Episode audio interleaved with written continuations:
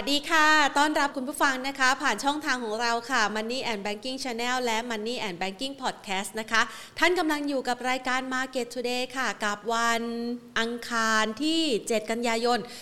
2564 นะคะ มาวันนี้เนี่ยจะเห็นภาพบรรยากาศการลงทุนของตลาดหุ้นไทย ต้องบอกว่ามันยังมีสีเขียวบางๆ ใส ๆ ให้ได้ชื่นชมนะคะ หลังจากที่ปรับตัวพุ่งทะยานกันมา ถ้าหากลองนับดูเนี่ยนะคะ ในช่วงระยะเวลาตั้งแต่วันที่ 10 16 เดือนสิงหาคมนะคะ กว่า 20 วันแล้วเนาะเกือบๆนะคะ ที่ดัชนีตลาดหุ้นไทยวิ่งทะยานขึ้นมาตั้งแต่แนวรับอยู่สักประมาณ 1,512 จุดนะคะ วิ่งขึ้นมานะปัจจุบันนี้อยู่ที่เท่าไหร่คะ 1,652 จุดนะคะ วิ่งขึ้นมานี่ก็โอ้โห140 จุดนะ ถ้าหากว่านับคำนวณไม่ผิดนะคะสำหรับคุณผู้ชมท่านใดที่อยู่กับเราตอนนี้นะคะ ทักทายกันเข้ามาได้นะคะ ช่วยคำนวณกันดูหน่อยดูซิว่าแพนนับถูกหรือเปล่านะ ถ้าหากว่าดูจากไส้เนี่ยไส้แท่งเทียนของวันนี้นะคะ วันที่ 10 6นะคะเดือนสิงหาคมนะคะ วิ่งขึ้นมาต่อเนื่องนะคะ จนมาถึงวันนี้ทำไส้ตรงไหนคะ นี่ทำไส้ตรงนี้ 1,657.76 จุดนะคะ แล้ววันนี้ก็เริ่มมีแรงรินขายออกมาถึงแม้ว่าจะบวกขึ้นได้ในช่วงเช้านะคะ เห็นภาพแล้วนะ 3 วันที่ผ่านมาดูเหมือนว่า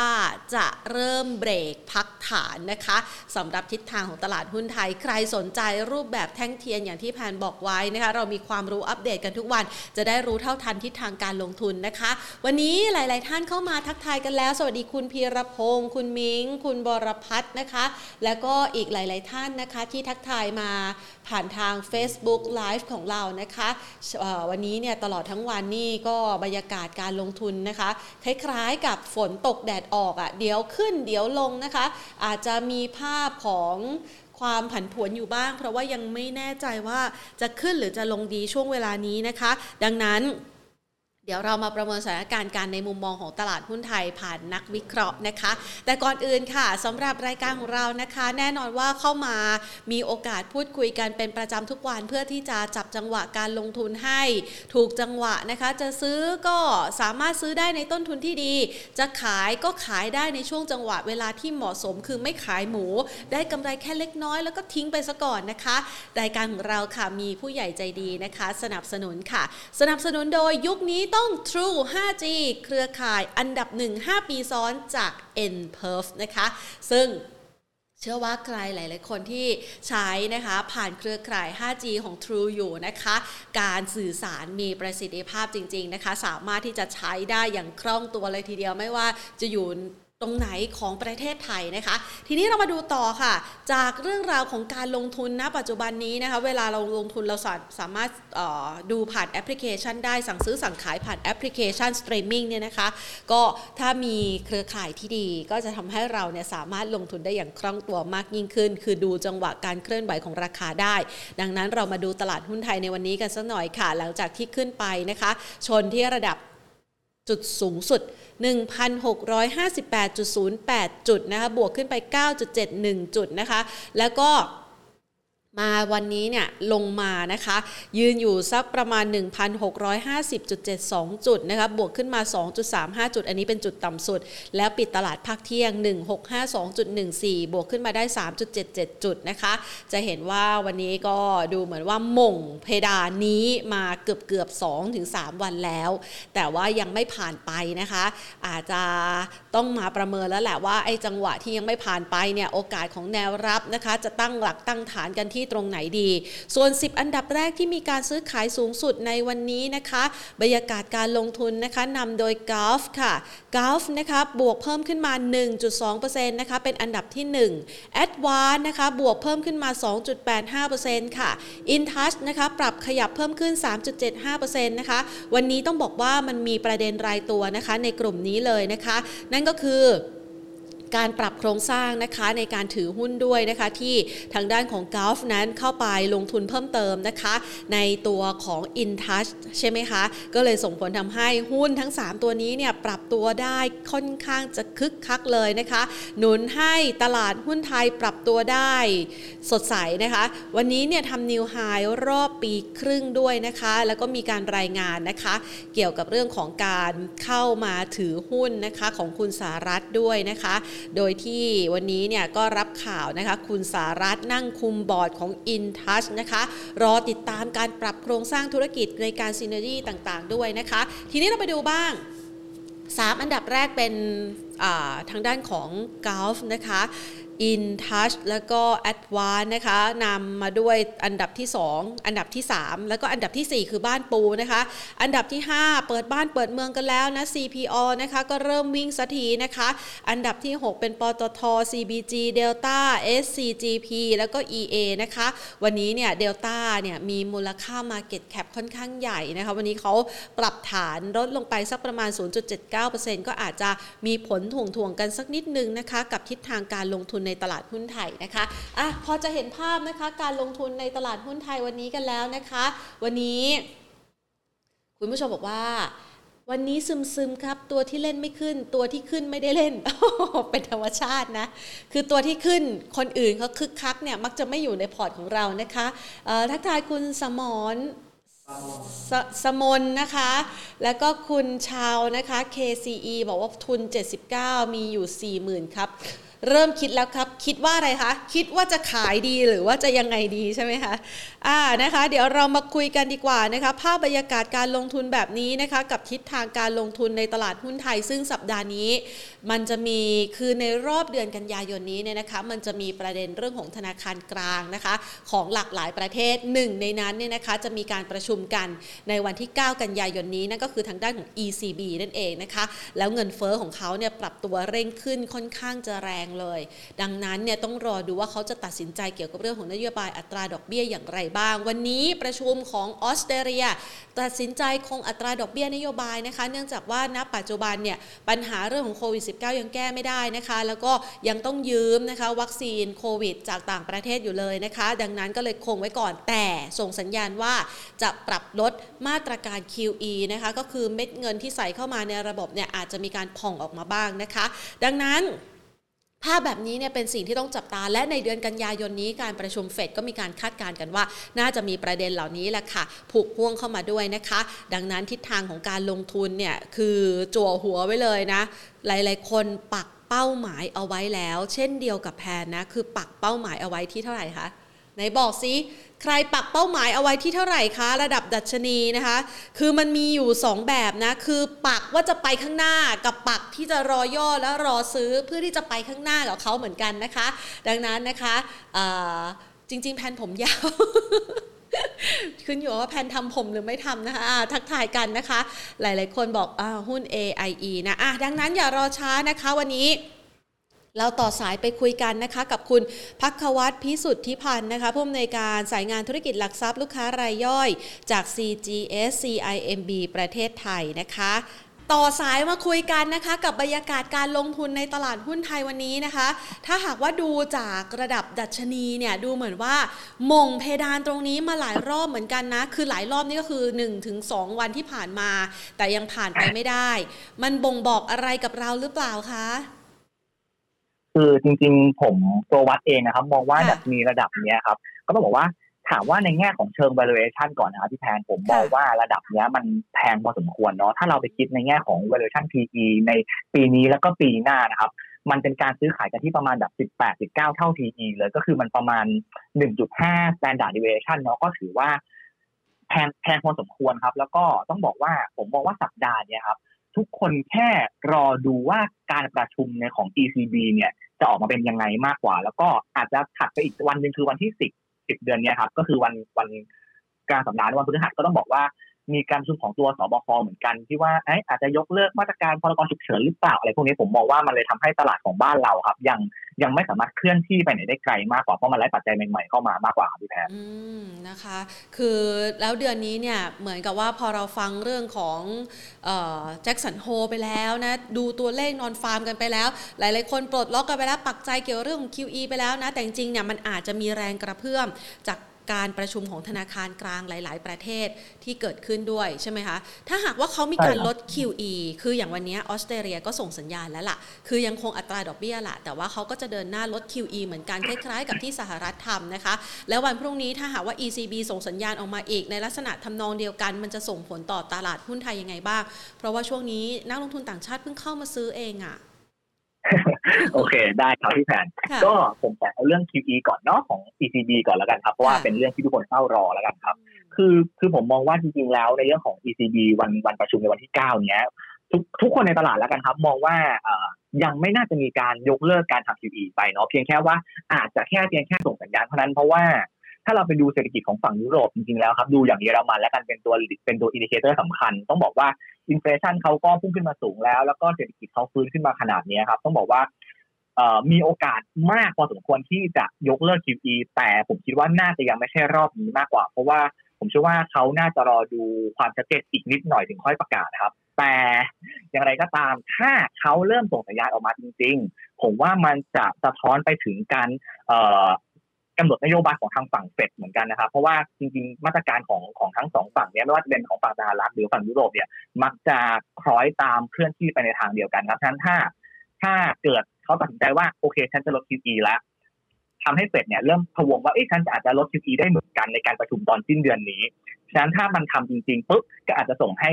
กระแสฟันโฟหรือกระแสเงินลงทุนที่เข้ามาในตลาดเอเชียในช่วงสองสัปดาห์ที่ผ่านมาครับ อาจจะกลับมาเป็นเอาโฟได้อีกครั้งเหมือนกันครับพี่แพน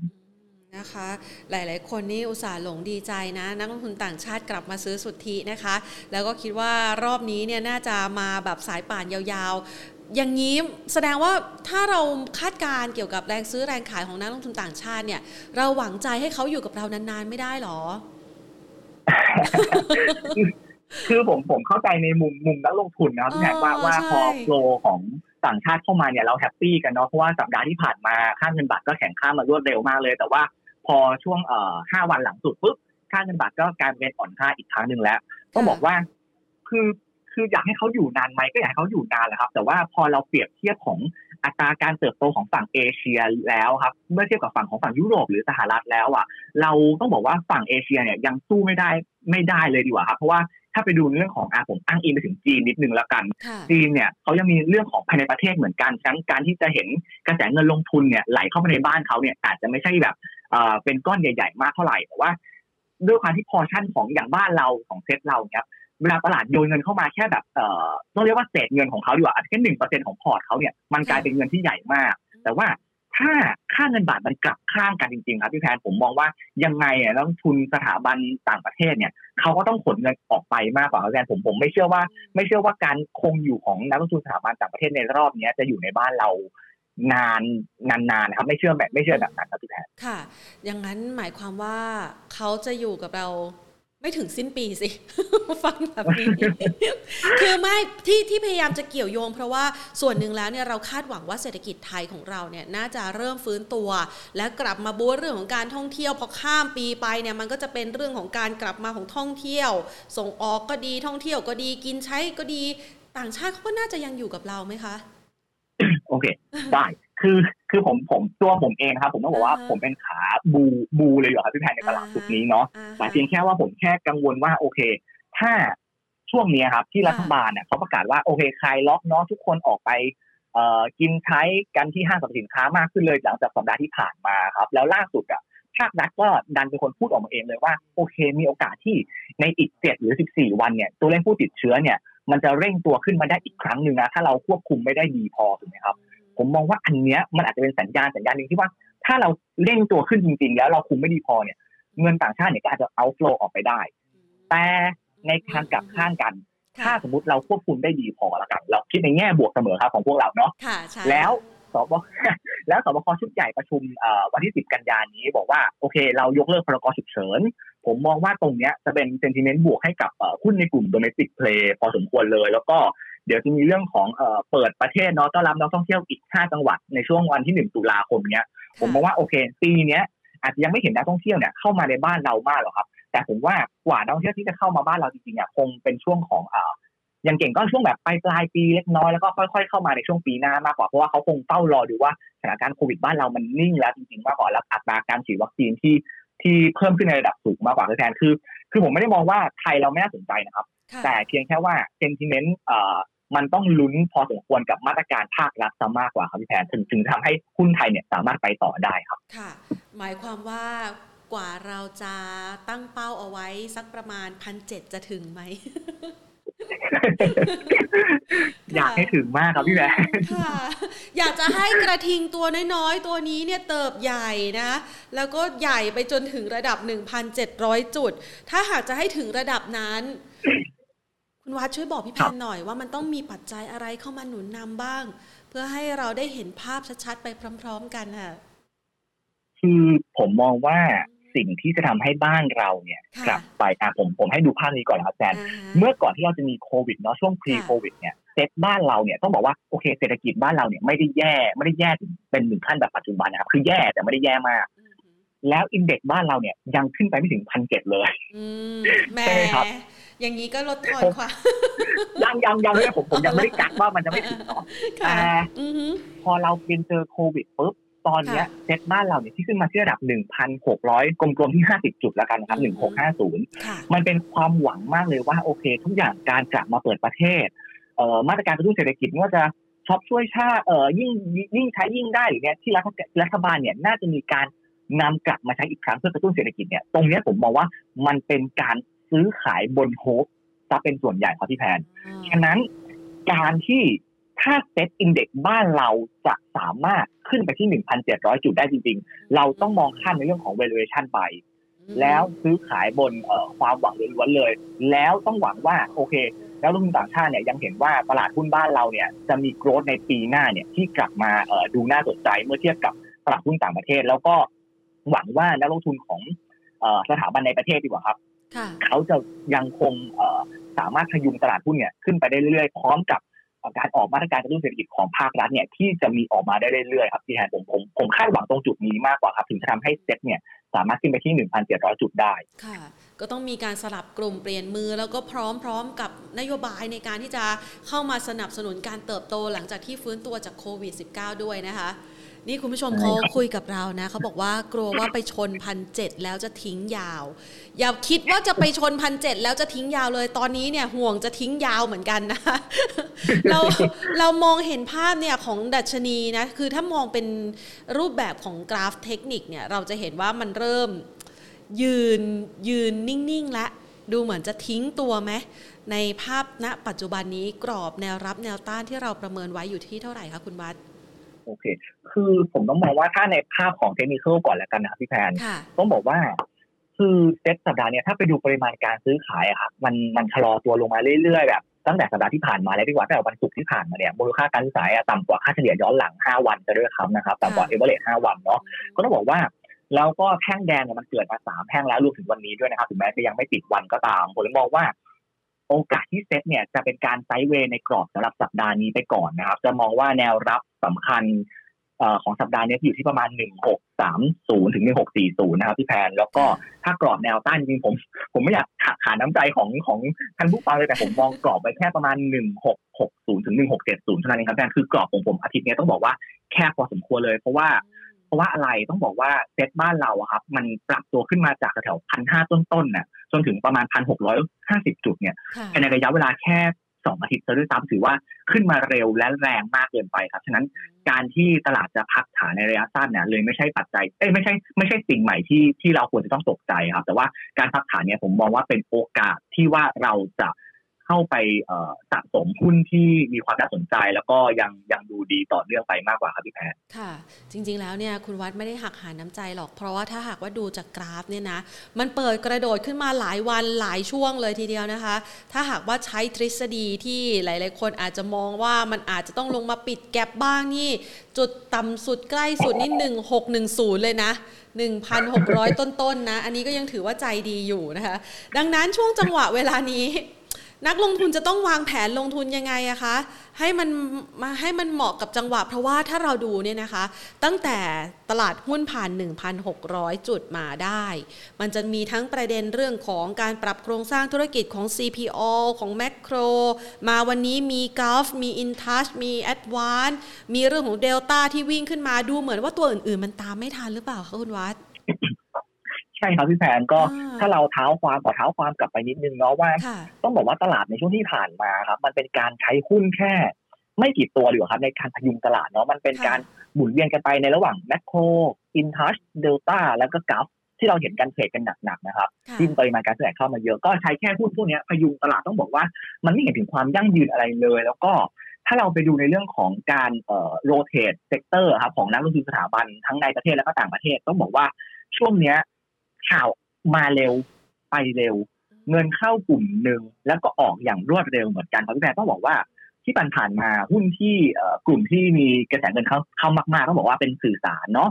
แล้วก็ในเรื่องของ utility ที่เข้าพอสมควรแล้วก็ในเรื่องของค้าปลีกอย่างเงี้ยก็เล่นบน hope ว่าโอเค เดี๋ยวจะมีเปิด reopening นะ พวกนี้มันเป็นการเข้าเร็วออกเร็วมากกว่าพี่แพนฉะนั้นถ้า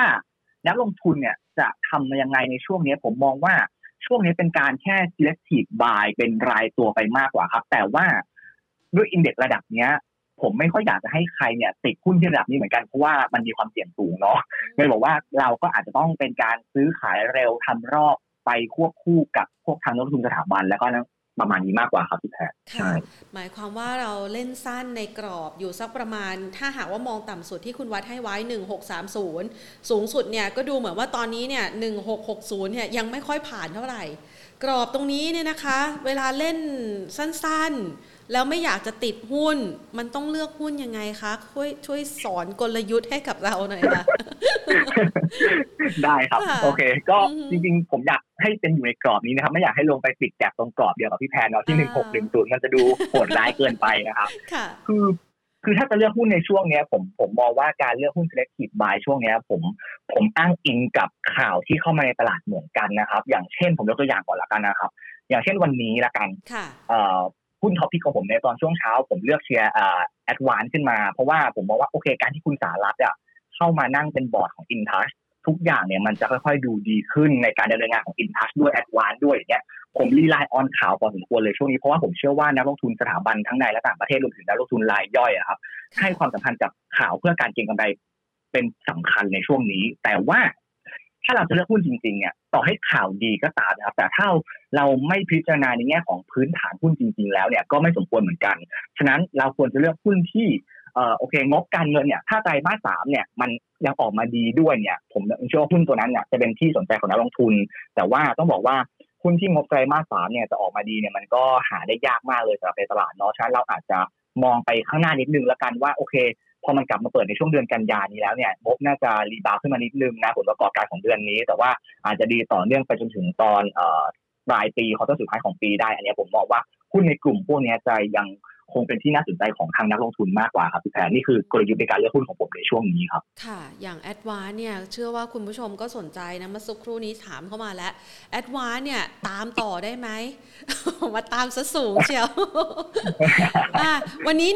197 197 อยากตามต่อ หาจังหวะเข้าให้เขาหน่อยค่ะคุณวัด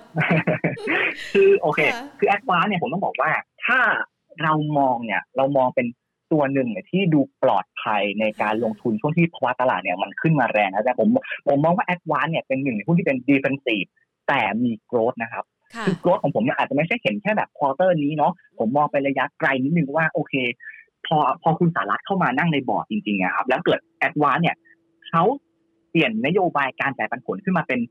มุติจาก70%ขึ้นมาเป็น100%แล้วกัน อันนี้ก็เป็น positive sentiment หนึ่งแล้ว แล้วถ้าเรามองต่ออีก เช่นว่า เขาอาจจะมีการ spin-off ตัว asset ตัวเสาสัญญาณของเขาหรือเปล่า อันนี้มันอาจจะเป็นอีกหนึ่ง upside หนึ่งฉะนั้นผมมองว่า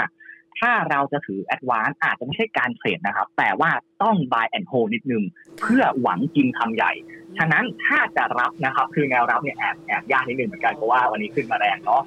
ก็ คือผมมองว่าถ้าจะรับระยะสั้นนะผมให้ใกล้ๆเลยคือประมาณหนึ่งร้อย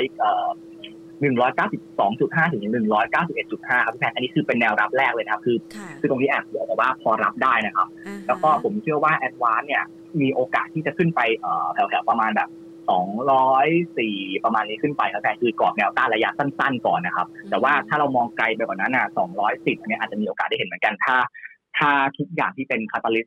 ที่ผมกล่าวไปข้างต้นเนี่ยมันมันเป็นไปตามที่คาดไว้ครับพี่แพรเลยมองว่าแอดวานก็เป็นตัวหนึ่งที่ดูน่าสนใจในกรอบบัญชีครับ อืมนะคะ ดังนั้นเนี่ยต้องไม่พลาดนะ เพราะว่าเขาขึ้นมาพร้อม ๆ กันต้องดูอินทัชซะหน่อยนะคะ แล้วเรามองอินทัชยังไงบ้างคะ หลังจากที่จะมีการเปลี่ยนแปลงโครงสร้างธุรกิจคล้ายๆ กันด้วยอ๋อนี่เขาก็วิ่งมาแรงเหมือนกันนะวันนี้อินทัชค่ะคือต้องบอกว่าอินทัชเนี่ยก็เป็นตัว ก็เป็นมาคู่กันตลอดเวลานะครับคู่นี้ต้องบอกว่าอินทัชเนี่ย ไม่ใช่หุ้นที่ไม่น่าสนใจ ต้องบอกน่าสนใจเหมือนกัน แต่เพียงแค่ว่าถ้าเราไปดูในเรื่องของ valuation ที่ว่า NAV ดิสแต่ก่อนเนี่ย NAV ของ i n t o u c h เนี่ยจะดิสเขา advance พอสมควร แต่ว่าปัจจุบันเนี้ยมันไม่ได้เทรดกันที่ดิสเขาแล้วครับแทบจะเทรดกันที่พรีเมียมซะด้วยซ้ำเลยต้องบอกว่าเอ่อถ้าดูในแง่ของพื้นฐานก่อนละกัน ในแง่การเติบโตเนี่ยพอเขาจับมือกับกัฟเนี่ยเราว่าผมมองว่ามันจะมีซีนิจี้ต่างๆ เนี่ย เข้ามาเพิ่มขึ้นแน่นอนอย่างอย่างแน่ๆที่น่าจะเห็นที่คาดว่าน่าจะเห็นนะครับ ผมคิดว่าถ้ากัฟเนี่ย grow to ไปที่เรื่องของอการขายไฟให้เอกชนแบบโดยที่แบบโดยทันทีเลยไม่ต้องผ่านรัฐบาลหรือผ่านอะไรเลยเนี่ยครับเป็นการทำที่แบบเทคโนโลยีล้ำๆขึ้นมาเนี่ยผมเชื่อว่าเขาต้องเอา InTouch เนี่ยเป็นตัวเรือธงของของตัวของของโครงการ project พวกนี้อยู่แล้วครับฉะนั้นเลยบอกว่าในแง่พื้นฐานเนี่ยตัว InTouch เนี่ยถือว่ายังคงดูดี แต่เพียงแค่ว่าราคาปัจจุบันเนี่ยมันมันแอบแพงแพงไปหรือเปล่าครับในแง่นี้ผมเลยมองว่าโอเค Advance เนี่ยอาจจะดูน่าสนใจกว่า InTouch ในแง่ของ valuation เท่านั้นเองครับพี่แพร อ๋อต้องเกี่ยงราคากันซะหน่อย ถ้าอยากจะเข้า อยากจะช็อปอยากจะซื้อ หาแนวรับให้เราหน่อยสิคะเนี่ยมีคนบอกพี่แพนนะ ตั้งแต่มันต่อแตะอยู่ตั้งแต่หกสิบกว่าบาทเนี่ย เราก็มองไม่ได้ไม่ได้เห็นภาพอนาคตของเขาขนาดนั้นจนวันนี้ดูสิรู้งี้เนาะ ใช่ใช่ครับคือ คือทุกคนก็ทุกคนก็บอกวันวันหลังๆเลยว่าโหรู้นี้นะเราซื้อให้เราแบบยอมไม่ทำเทนเดอร์ไปดีกว่าอะไรประมาณนี้แต่ว่ามันไม่เป็นไรเนาะคำว่ารู้นี้มันหายไปแล้วฉะนั้นถ้าตอนนี้จะรับนะครับ ค่ะ คืออยากให้รอราคาหุ้นมันชะลอตัวลงมานิดนึงก่อนนะครับ แต่ว่า แนวรับที่ผมอยากจะรับจริงๆเลยผมมองว่าแถวประมาณ 86 บาท 50 ตรงนั้นนะผมอยากจะรับนะครับ แต่ว่าโอกาสที่จะลงมาอาจจะยากพอสมควร ฉะนั้นผมแบ่งเป็นการแนวรับแรกอยู่ประมาณ 88 บาทก่อนแล้วกันครับถัดลงมาแนวรับถัดไปคือ 86 บาท 50 นะครับพี่แพนอันนี้กรอบแนวรับก่อนแต่ว่า ของฝั่งแนวต้านนะจริงๆผมมองว่ามันมีแนวต้านสำคัญอยู่หลายอันมากเลยว่าจะเป็นแถวแถวเอ่อ94 บาท เอ่อแล้วก็ 96 บาทนี้เป็นแนวต้านก่อนนะครับ แต่ว่า ระยะสั้นเนี่ยถ้าจะผ่านจริงควรจะต้องผ่านแถว91 บาท 25 สตางค์ขึ้นไปได้ก่อนถึงจะค่อยไปถึงแนวต้านด้านบนเมื่อกี้ครับพี่แพทค่ะและ GULF ในกรอบแนวไปที่ GULF บ้าง GULF GULF ก็ออกมาเป็นชุดเนาะ Advance อีกครับใช่ใช่ใช่เอาสามอันดับแรกของวันนี้ก่อนเลยกำลังติดเทรนด์ คือ GULF เนี่ยต้องบอกว่าเราเรารู้อยู่แล้วนะว่าทิศทางการเติบโตของเขาเป็นยังไงนะครับเพราะว่าฟินิตี้ก็ที่เหมือนผมกล่าวไปแล้วเนาะแล้วก็ในเรื่องของโครงการลงทุนต่างๆ ที่จะเข้ามาในอนาคตด้วยเงินในมือเขาก็ยังมีอีกเหมือนกัน แล้วก็คุณสารัตเนี่ยก็เป็นผู้บริหารที่ที่เก่งเก่งมากคนหนึ่งเลยครับก็เลยบอกว่า GULF เนี่ยเราเรามองว่า growth story เขาเขามีเรื่อยๆเลย ผมเชื่อพื้นฐานทุกคนเนี่ยน่าจะน่าจะทราบดีอยู่แล้ว แต่เพียงแค่ว่าราคาตรงเนี้ยหรือจริง ๆ หรือเปล่าแค่นั้นเองครับ แต่ว่า ผมเชื่อว่านักลงทุนหลายท่านก็ยังคงกล้าซื้อฉะนั้นกรอบแนวรับจริง ๆ นะครับ ต้องบอกว่าแถวแถว41 บาทก่อนครับเป็นแบบเป็นกรอบแนวรับครับพี่แพนใช่41บาทถึง41บาท50เป็นแนวรับนะครับ แล้วก็ แนวต้านจริงต้องบอกว่า 2 วันนี้ขึ้นมาชนแถว43 บาท 25 แล้วยังไม่ผ่าน ก็ถ้าเบรกตรงนี้ได้ผมมองไปที่ประมาณ 46 บาท 45 บาทถึง 46 บาทครับพี่แพนอันนี้คือกรอบของ GULF ในระยะสั้นก่อนครับ ค่ะ ชอบดาวเด่นต้องรอหน่อยนะสำหรับนักลงทุนนะคะ เพราะว่าวันนี้เขาก็วิ่งขึ้นมาแรงยกชุดกันเลยทีเดียวนะคะอะดังนั้นมาดูตัวอื่นๆบ้างนะคะ ก่อนที่เราจะไปสอบถามตัวอื่น ๆ กัน เดี๋ยวให้คุณวัดจัดพอร์ตให้เราก่อนละกัน เพราะว่าคุณวัดมีตัวท็อปพิกเด็ด ๆ มานะ จะได้ดูก่อนว่าตรงใจหรือเปล่า ถ้าหากว่ายังไม่ตรงแล้วคุณผู้ชมถามตัวไหนเข้ามาเดี๋ยวจะได้ให้จัดต่อนะคะ วันนี้คุณวัดมีตัวไหนพอที่จะให้เราทำกำไร ในจังหวะที่ย่อก็ได้ ขึ้นก็ดี โอเค ได้ครับพี่แทนก็ก็ผมยังคงยึดถือในเรื่องของการ selective buy นะครับ แต่ว่าด้วย index ระดับนี้ครับผมมองว่า สัดส่วนการลงทุนของ portfolio ของนักลงทุนเนี่ย ผมไม่อยากให้ไม่อยากให้เกินหกสิบเปอร์เซ็นของเงินลงทุนทั้งหมดนะครับ เพราะว่า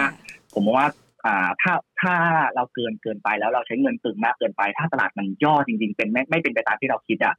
เราจะไม่มีเงินซื้อแล้วฉะนั้นถ้าแค่หกสิบเปอร์เซ็นเรายังมีอีกสี่สิบเปอร์เซ็นที่มาใช้ช้อปปิ้งหุ้นที่เวลาปรับฐานลงมาได้เนาะก็ต้องบอกว่า หุ้นที่ผมเลือกมาต้องบอกว่ามีธีมอยู่ประมาณ3ามสี่ธีมนะครับพี่แพน ก็อันแรกละกันธีมแรกนะครับ ก็ผมเลือกมาว่าหุ้นที่จะได้ประโยชน์จากในเรื่องของมาตรการกระตุ้นเศรษฐกิจจากภาครัฐนะครับ แล้วก็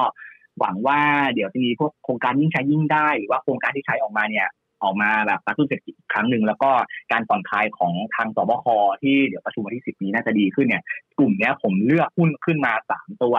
ตัวแรกเนี่ยผมเลือก CPO ขึ้นมานะครับต้องบอกว่าเป็นกลุ่มค้าปลีกที่ที่ราคาก็ ยังไม่ได้ขึ้นมาแรงแล้วว่า แล้วก็ถ้าเกิดว่ามีการยกเลิกพรกฉุกเฉินจริงๆอะผมมองว่าการกลับมาเปิดเซเว่นหรืออะไรต่างๆ นานาเนี่ยของทางซีอเนี่ยจะกลับมาดีอีกครั้งหนึ่งก็อาจจะกลับมาเปิดได้ 24 ชั่วโมงฉะนั้นตรงนี้เป็น catalyst ที่สำคัญของ CPALL เหมือนกัน ส่วนอีก 2 ตัวที่ที่ผมเลือกเข้ามาตัวแรกก็เป็นตัว COM7เนาะก็เป็น COM7เนี่ยเราคาดหวังบน คือราคาหุ้นนี้อาจจะย่อตัวนะครับ แต่ว่าไม่เป็นไรผมเชื่อว่าเดี๋ยวมีการเปิดตัว iPhone 13 ขึ้นมา แล้วก็เดี๋ยวมีถ้ามีมาตรการออกมาจริงผมเชื่อว่า COM7เนี่ยก็ได้ประโยชน์ต่อไป แล้วก็ความต้องการสินค้าไอทีก็ยังคงมีอย่างต่อเนื่องเหมือนกัน และตัวสุดท้ายของกลุ่มกลุ่มที่เป็น commerce หรือว่ามาตรการภาครัฐเนี่ยผมเลือกตัว CRC ขึ้นมานะครับ CRC เนี่ยถึงแม้ว่าเซ็นโตเซลโกรดเนี่ยมันจะยังไม่ค่อยดีก็ตามนะครับแต่ผมเชื่อว่าพอสถานการณ์โควิดมันมันลดลงแล้วก็คนมาออกจับจ่ายใช้สอยกันมากขึ้นนะครับ แล้วก็ฝั่งยุโรปอย่างอิตาลีเนี่ย คนเข้ามาซื้อสินค้าเนี่ยเริ่มเพิ่มมากขึ้นเหมือนกันนะครับ หลังจากกลับมาใช้ชีวิตดังปกติกันได้เนี่ยผมเชื่อว่า CRC ก็เป็นอีกตัวหนึ่งในกลุ่มนี้ที่ยังดูน่าสนใจฉะนั้นธีมแรกเนี่ยของมาตรการกระตุ้นเศรษฐกิจผมเลือกคอมเซเว่น CRC แล้วก็ TPO นะครับอ่านะคะ CRC เมื่อสักครู่นี้พี่แพนเขียนผิดพิมพ์เป็นตัว TRC ไม่ใช่นะคะคุณผู้ชม CRC Central Retail นะคะใช่ครับ แล้วก็ ต่อไปนะครับพี่แพนแล้วก็ถัดไปเนี่ยผมผมเลือก defensive กับ growth มาด้วยเหมือนกัน เพราะว่าผมกังวลว่าโอเค ถ้าตลาดมันย่อกลุ่ม defensive ก็อาจจะมาใช้ในการบริหารพอร์ตได้นิดนึงเพราะว่าเราจะได้ไม่ผันผวนมากสำหรับพอร์ตเรานะครับ กลุ่มนี้ก็ต้องบอกว่า ผมเลือกโรงไฟฟ้าและสื่อสารเข้ามาแน่ๆเลยครับตรงใจคุณผู้ชมเลยเขาถามอยู่เลยโรงไฟฟ้าเขาสนใจอยู่ขอบคุณมากมากครับที่ที่ผมสามารถเลือกตรงใจท่านผู้ชมได้เขาบอกว่า กลุ่มโรงไฟฟ้าก่อนแล้วกันนะครับกลุ่มโรงไฟฟ้าสามตัวก็ตัวแรกเนี่ยก็เป็นตัวที่แทนถามผมไปแล้วเนาะคือกราฟนะครับผมอาจจะไม่ขอพูดซ้ำเนาะแต่ว่าอีกสองตัวที่ผมเลือกเข้ามาเนี่ยตัวแรกเป็นตัว GPSC GPSC เนี่ยต้องบอกว่าโอเค ราคานี้อาจจะอย่างขึ้นมาแล้วแหละ แต่ว่าถ้าเรามองไปที่งบไตรมาสสามนะครับ GPSC งบไตรมาสสามเขาเขายังดีต่อเนื่องทั้งเยียร์เยียร์ทั้งคิวออนคิวเลย แล้วก็ ถ้าไปดูหุ้นที่เขาถืออยู่อย่างตัวเซยบุรีอะครับมันเป็นไฮทีตันด้วยในไตรมาสสามแล้วเดี๋ยวเขาจะมีรับรู้การลงไฟฟ้าใหม่ แล้วก็มีโรงแบตที่ที่เริ่มค่อยๆเข้ามาโอเปเรตมากขึ้นเรื่อยๆในอนาคตผมมองว่า GVC อะถ้าราคาหุ้นปรับตัวย่อลงมาเนี่ยอันนี้ก็เป็นตัวหนึ่งที่สามารถถือได้เหมือนกัน ถ้าเราสามารถถือลงทุนได้นะครับ แล้วก็โรงไฟฟ้าอีกตัวหนึ่งผมเลือกตัว EA เข้ามาค่ะคือ EA เนี่ยผมมองว่ามันเป็นธีมแห่งอนาคต แล้วก็โอเคถึงแม้วันนี้ราคาหุ้นจะปรับขึ้นมามากแล้วก็ตามครับแต่ว่า ถ้าเราเชื่อมั่นว่าพลังงานสะอาดแบตเตอรี่หรือ energy storage เนี่ยเราจะมีการใช้ที่จริง ๆ แล้วก็ทางภาครัฐเนี่ยเขาจะกระตุ้นจริง ๆ เนี่ยแล้วเดี๋ยวจะมีโครงการต่างๆออกมามากขึ้นผมเชื่อว่า EA เนี่ยเป็นตัวหนึ่งที่ที่เราควรจะมีติดพอร์ตไว้ถ้าเกิดยิ่งถ้าเกิดว่าราคาหุ้นย่อตัวลงมาเนี่ยผมมองว่ามีโอกาสในการเข้าสะสมได้ก็เลือกเข้าสะสมครับสำหรับตัว EA ครับที่การนี่คือ defensive แต่โกลนะครับ ค่ะใช่ครับอ่านี่คือธีมที่สองเนาะค่ะ ใช่ครับ แล้วก็ตัวธีมสุดท้ายธีมสุดท้ายเนี่ย ผมเล่นบนโฮปนิดนึงนะครับโฮปบนว่าโอเค พอทุกอย่างเริ่มคลี่คลายพรกฉุกเฉินเริ่มหมดไปภาครัฐจะทยอยเปิดประมูลโครงการต่างๆ ของภาครัฐเนี่ยเพิ่มมากขึ้น หรือว่าอาจจะมีเอกชนเข้ามาเกี่ยวด้วยเหมือนกัน ฉะนั้นผมเลยเลือกกลุ่มรับเหมาก่อสร้างเข้ามาครับพี่แทนถ้าเราไปดูจริงๆอะกลุ่มรับเหมาเนี่ยมันเริ่มขยับขึ้นมาในช่วง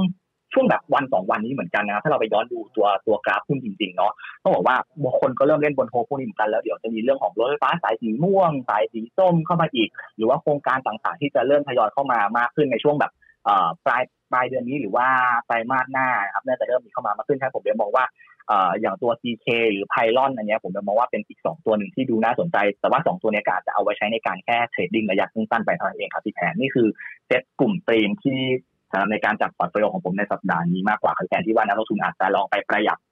ปรับใช้ดูก็ได้ครับ ค่ะ อย่างตัว CK หรือว่าตัว PYLON คือกลุ่มรับเหมาเนี่ยเขาจะมาเป็นฤดูกาลไม่ได้มาเป็นรอบรันยาวๆนะคะ เราแนะนำยังไงสำหรับกลุ่มรับเหมาดีคะลงทุนในช่วงระยะเวลาสักประมาณ กี่เดือนเก็บกำไรดี ต้องบอกอย่างนี้อยากบอกเป็นรายวันได้ไหมพี่แม่ได้ได้เป็นรายวันที่ชอบเลยรอเล่นรอเล่นครับคือที่ผมมองว่ากลุ่มเนี้ยครับ คือคือเดี๋ยวผมผมเชื่อว่าถ้าถ้าราคามันย่อตัวลงมาเนี่ยเราเราเข้าไปไปไปโฮไว้ได้เลยครับเพราะว่าผมเชื่อว่าเดี๋ยวมาตรการเอ้ยเดี๋ยวเดี๋ยวโครงการต่างๆ มันจะค่อยๆทยอยออกมามากกว่า คือเราต้อง คือบนการเข้าเก็งกำไรเนี่ยเราต้องมองข้ามงบไตรมาสสามไปเลยนะครับ เพราะว่างบไตรมาสสามอะผมบอกว่ามันไม่ดีแน่ๆอยู่แล้ว เพราะว่ามีการปิดแคมป์คนงานก่อสร้างไปเนาะแต่ผมเชื่อว่าถ้าเราโคเขาได้แบบ อย่างน้อยๆแบบมีเห็นแบบสองอาทิตย์ถึงหนึ่งเดือนนะครับผมเชื่อว่าโอกาสที่ที่จะเห็นเห็นเห็นแบบผลผลตอบแทนจากการลงทุนใน CK กับไพลอนนะ ผมเชื่อว่ามีโอกาสเห็นเห็นได้เป็นน้ำเป็นเนื้อเหมือนกันครับพี่แพนใช่คงไม่ได้ยาวมากแต่ว่าแบบไม่ได้สั้นแบบวันสองวันครับพี่แพนย้ำนะ รอย่อแล้วซื้อนะ ใช่ไหมคะ ใช่ใช่มีแนวรับอยู่สักประมาณเท่าไหร่คะ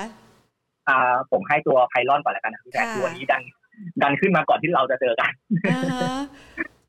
ใช่คือไพลอนนะผมมองว่าใช่ใช่ครับพี่แพน คือคือ story story ผมว่าทุกคนน่าจะพอเข้าใจอยู่แล้วเพราะว่า backlog ในมือเขาก็ก็ก็เยอะเหมือนกัน แล้วก็ล่าสุดแบ็กหลอกมันมันสูงกว่ากว่าอดีตมามาพอสมควรนะครับ แล้วก็เดี๋ยวมาตีแบ็กหลอกในอนาคตเพิ่มเติมด้วย แต่ว่าราคาแนวรับจริง ๆ ผมมองว่า ถ้าจะรับไพลอนเนี่ย ผมให้กรอบแนวรับอยู่แถวประมาณเอ่อ4.52 ถึง 4.56 นะครับ เป็นกรอบแนวรับก่อนนะครับ แต่ว่า กรอบแนวต้านนะผมมองไปที่ตรงประมาณ 4.84 จนถึง 4.92 เป็นแนวต้านแรกนะครับ ถัดไปผมมองไปที่ 5 บาท 10ครับพี่แทนตัวไพลอนนะครับใช่แล้วก็แล้วที่อาจจะดู stop loss เผื่อไว้นิดนึงเนาะผมให้ stop loss ของไพลอนไว้ที่ประมาณ4บาท40ครับพี่แทนค่ะ แล้วตัว CK ล่ะคะ CK นะครับ CK ต้องบอกว่าก็ขึ้นมาแล้วนิดนึงเหมือนกัน แต่ว่าผมเชื่อว่ามีโอกาสไปได้อยู่เพราะว่าสายาก็ยังดีอยู่เนาะแต่ว่า CK ต้องบอกว่ากรอบแนวรับเขาจริงๆอะผมมองที่ตรงแถวแบบสิบแปดเอ้ยสิบเก้าบาทสามสิบถึงสิบเก้าบาทห้าสิบก่อนครับพี่แพน แล้วก็แนวต้านตอนนี้มันคงไซเวในกรอบนี้ไปก่อนที่จะชูขึ้นไป ผมมองว่ากรอบแนวต้านจะอยู่แถวๆเอ่อยี่สิบบาทสามสิบก่อนนะ อันนี้คือเป็นเป็นแนวต้านสั้นๆก่อนนะเผื่อใครจะเก็งกำไรเนาะแต่ผมมองว่าจริงๆแล้วเนี่ยมีโอกาสที่จะไปแถวแบบ ยี่สิบเอ็ดบาทถึงยี่สิบเอ็ดบาทห้าสิบได้ครับพี่แพนสำหรับ TK ก่อนครับ ค่ะ คุณผู้ชมตั้งใจฟังเรามากเลยนะคะ คุณผู้ชมบอกว่า คุณตะวันบอกว่าไหนๆก็ CK แล้วช่วยไป CKP ด้วยได้ไหมคะ ช่วยวิเคราะห์ให้หน่อย ได้ครับ ค่ะ CKP มองยังไงคะ โอเค เอาในแง่พื้นฐานก่อนนะครับพี่แพรค่ะคือพื้นฐานของ CKP เนี่ย ผมมองว่าไตรมาสสองเนี่ยไตรยะว่าดีแล้วนะครับ พอไตรมาสสามเนี่ยผมมองว่าเขื่อนสยบุรีเนี่ยเขายังดีต่อเนื่อง เพราะว่ามันเป็นช่วงไฮซีซั่นของน้ำเนาะต้องบอกว่าพอมาเป็นไฮซีซั่นแล้วเราก็คาดหวังได้เลยว่างบจริงๆแล้วควรจะต้องดีนะครับควรจะต้องดีผมไม่ได้บอกว่าดีแน่ๆนะแต่ว่าควรจะก่อนละกันใช่ก็เลยบอกว่า พอมันน้ำมันเยอะงบมันดีเนี่ยผมเลยมองเชื่อว่าโอเค ตอนนี้ราคาอาจจะปรับตัวลงมาก็จริง เพราะว่ามันเล่นบนโคไปเยอะแล้ว แต่ว่า ถ้าราคาย่อตัวลงมาผมมองว่าเป็นโอกาสในการเข้าซื้อสะสมมากกว่าครับพี่แทนก็ถ้ากรอบแนวรับจริงๆ ผมมองว่าแถวอาจจะลึกนิดนึงนะอาจจะอยู่แถวประมาณห้าบาทเอ่อยี่สิบถึงห้าบาทสามสิบคือไม่ลึกมากก็ประมาณสิบตังค์เป็นกรอบแนวรับแรกนะครับ แล้วก็ถัดไปเนี่ยอยู่ที่ห้าบาทสิบครับที่แพ้ในกรอบแนวรับแรกเนาะแล้วก็แนวต้านระยะสั้นๆ ผมมองที่